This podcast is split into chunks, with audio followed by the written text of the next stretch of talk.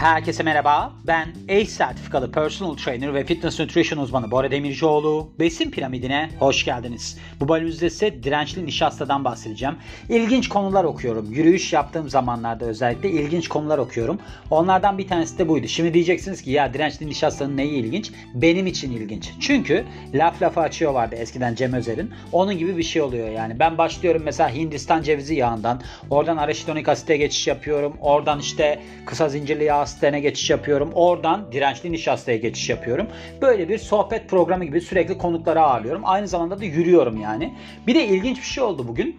Ben başka bir konu okuyordum. Bir de şeye ben taktım kafayı. Bu insülin enjekte ediyorlar kendilerine vücut geliştirmeciler. Onu okuyordum. Onu okurken bir noktadan sonra paralelde de Scarface filmi var ya. Bu Sicilyalı galiba Türkçe'ye çevirdiğimiz zaman. O filmle alakalı Bora ile filmler diye benim başka bir yayınım daha başladı. Podcast bölümünün içerisinde. Yani Bora ile biyografilerin içerisinde. Onunla ilgili o filmle ilgili bilmediğiniz 10 gerçeği okuyorum. Yani hem yürüyorum hem okuyorum hem de iki makale arasında geçiş yapıyorum. Bayağı çıtayı yükselttim diyebilirim ve Headline'daki makaleye geliyoruz. Şimdi bu 3 Temmuz 2018 yılında yazılmış ve buna göre diyor ki bugünlerde çok popüler bir konu.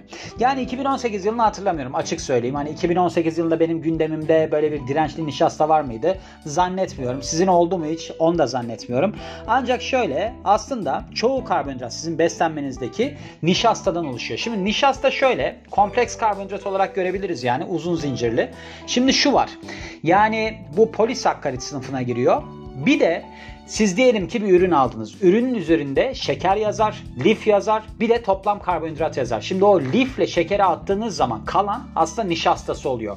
O yüzden hani oradan da anlayabilirsiniz. Ve aslında bazı tipleri, bu nişastanın bazı tipleri sizin sindirim sisteminizden sindirilmeden geçiyor.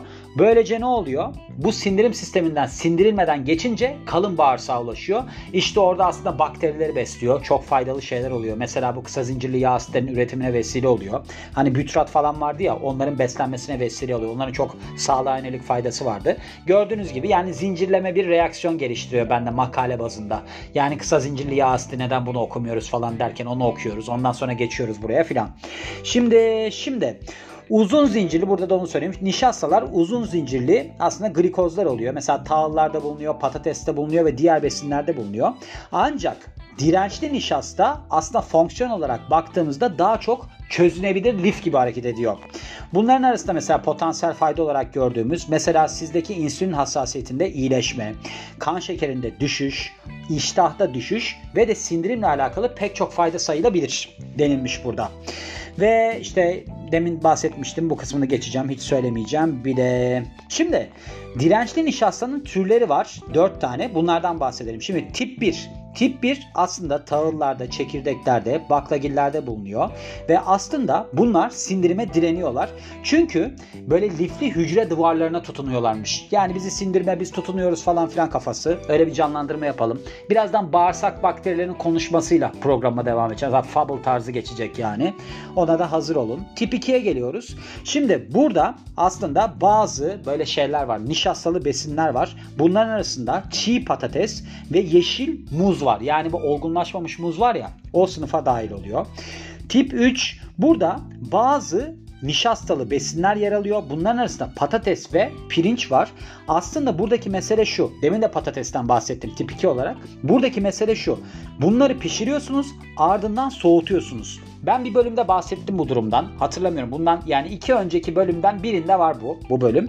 Şimdi burada aslında sizin bu hani soğutma durumunuz var ya pişirdikten sonra sizin sindirilebilir liflerinizi dirençli life dönüştürüyor. Bu soğutma işlemi. Bunun da bir adı varmış. Retrogradation.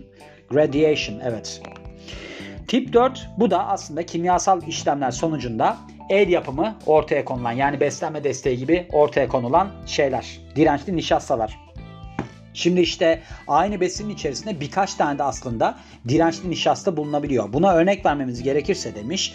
Mesela siz bir muz alıyorsunuz ve bunun aslında olgunlaşmasını bekliyorsunuz. Mesela yeşil muz aldınız. Ne oluyor? Bu sarıya dönüyor beklettiğiniz zaman. İşte burada aslında dirençli nişastalar yıkıma uğruyor. Yani bunların derecesi düşüyor ve normal nişastaya dönüyor. Şimdi muz çok olgunlaşırsa mesela üzerinde benekler falan çıkmaya başlarsa orada da antioksidan seviyeleri artıyor.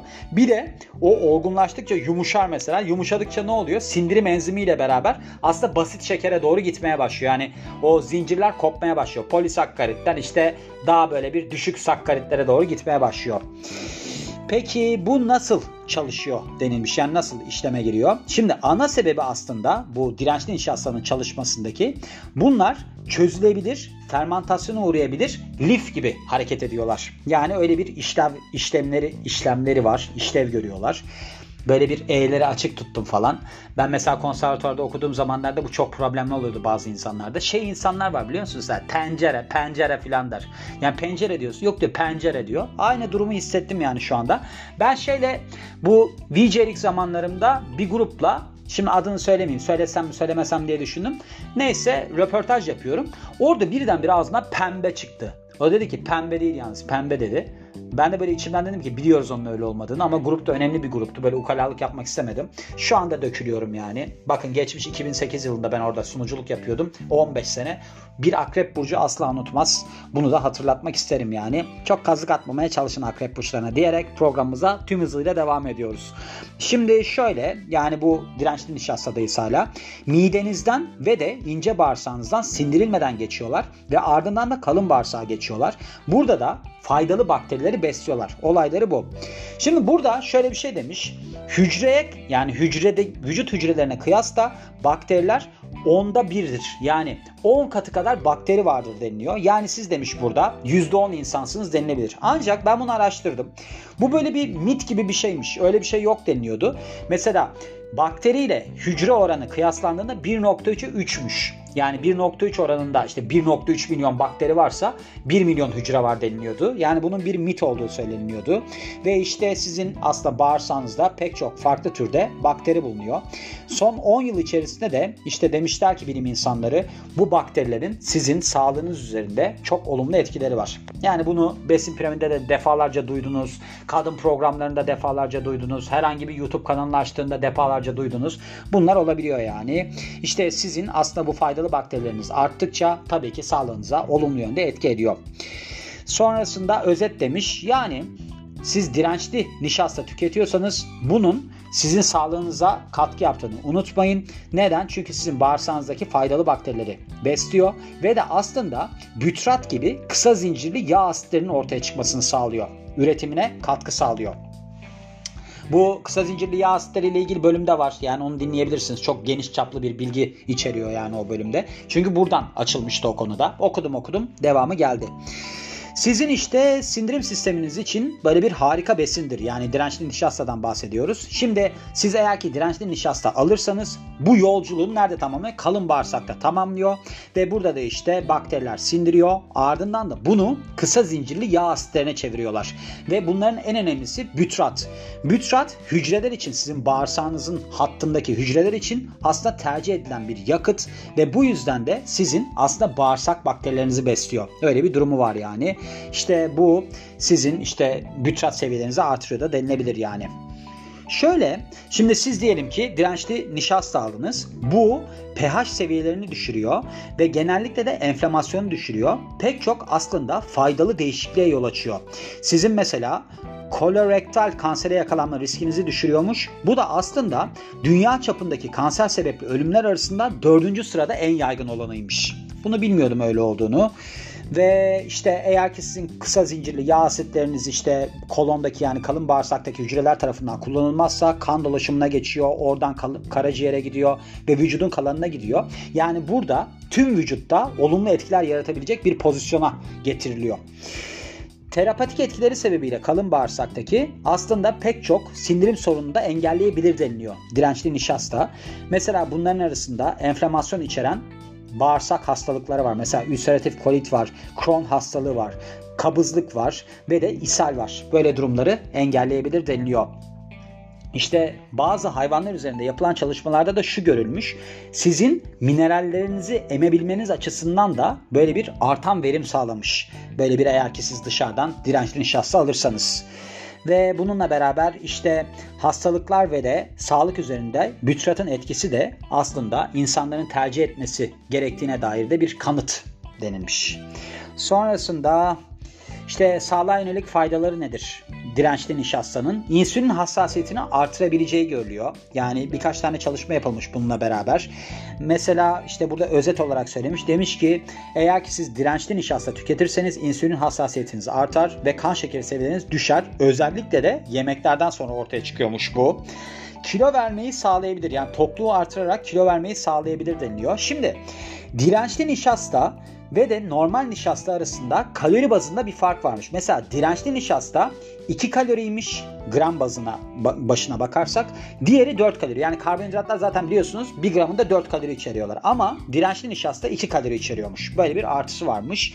Ve eğer ki sizin besininizde ne, ne kadar yüksek miktarda dirençli nişasta varsa siz böylece daha az kalori alırsınız. Yani yarı yarıya neredeyse gördüğünüz gibi. Ve birkaç tane çalışma yapılmış. Mesela bu çözülebilir lif beslenme desteklerinin aslında kilo vermeye katkı sağladıkları bulunmuş.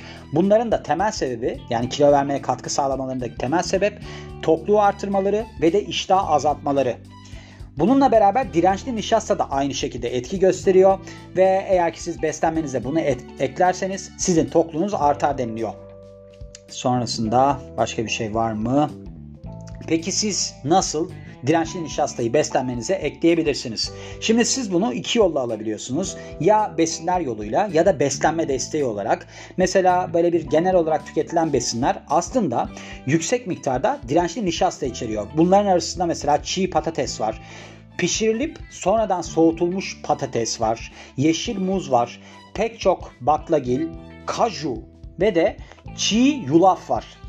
Raw diye geçmiş. Yani bu çiğ yulaf herhalde bizim tükettiğimizde bilmiyorum. Kaju ilginç bir şey yalnız. Yani şundan dolayı ilginç aslında. Mesela düşük karbonhidratlı beslenmede bunları almamız biraz zorlaşıyor. Mesela yeşil muz falan hani bu ketojenik diyet falan takip ediyorlar ya onda şey. Bu arada kajunun mesela şeyi yüksekti şimdi aklıma geldi. Karbonhidrat değeri diğerlerine göre yüksekti. Bundan dolayı mı acaba?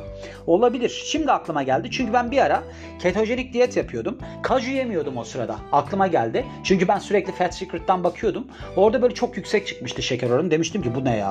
Bu nereden çıkmış ya filan. Bir de fiyat da pahalı. Onu da bahane mi ettim ne yaptım bilmiyorum ama öyle bir durum olmuştu yani. Ve işte burada da şeyden bahsetmiş. Hani bu yüksek karbonhidrat içeren besinlerde yer aldığı için dirençli nişasta hani siz düşük karbonhidratlı beslenme takip ediyorsanız bunu nasıl alacaksınız diye. Şimdi burada şunu unutmamanız gerekiyor. Bunda da bundan bahsetmiş. Mesela eğer ki sıfır karbonhidrat alıyorsanız net karbonhidrat değeriniz yani lif düşülmüş değeriniz toplam karbonhidrattan 50 gram ve altı oluyor. Bakın sıfırın anlamı budur. 130 gramın altı da yine net karbonhidrattan bahsediyoruz. Düşük karbonhidrat oluyor. Yani şimdi ketojenik diyete geçtiyseniz 50 gram ve altında kalmanız lazım. 0 0 demek değil yani 50 gram ve altı net karbonhidratta.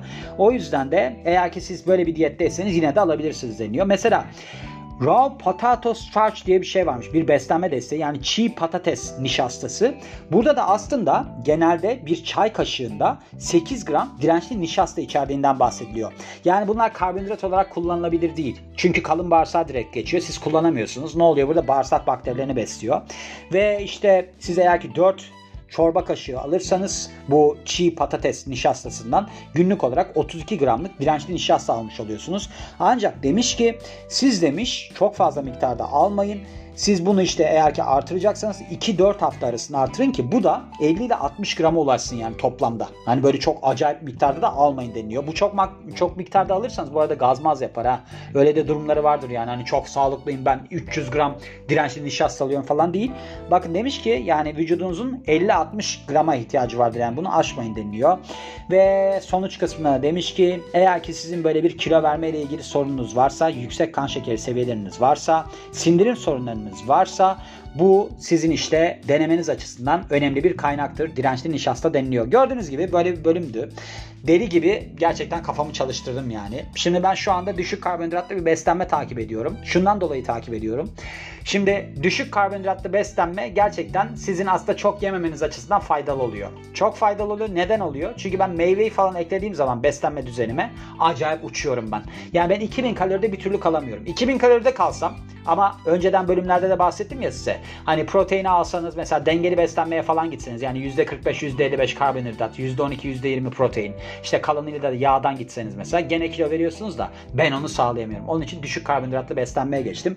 Biraz sorunlu oluyor yani. Bunları onun için okuyorum temelde. Bir de böyle beyinden çevirince sürekli aslında beyin glikozla çalışıyor ya. İçimden diyorum ki bu ara diyorum aldığın karbonhidratın da çünkü şu anda ben mesela 70 gram net karbonhidratta 65-70 gram arasında gidiyorum. Hani onları da biraz yakmak işime geliyor. Onun için de eklemek istedim diyorum ve bu bölümün de sonuna geliyorum.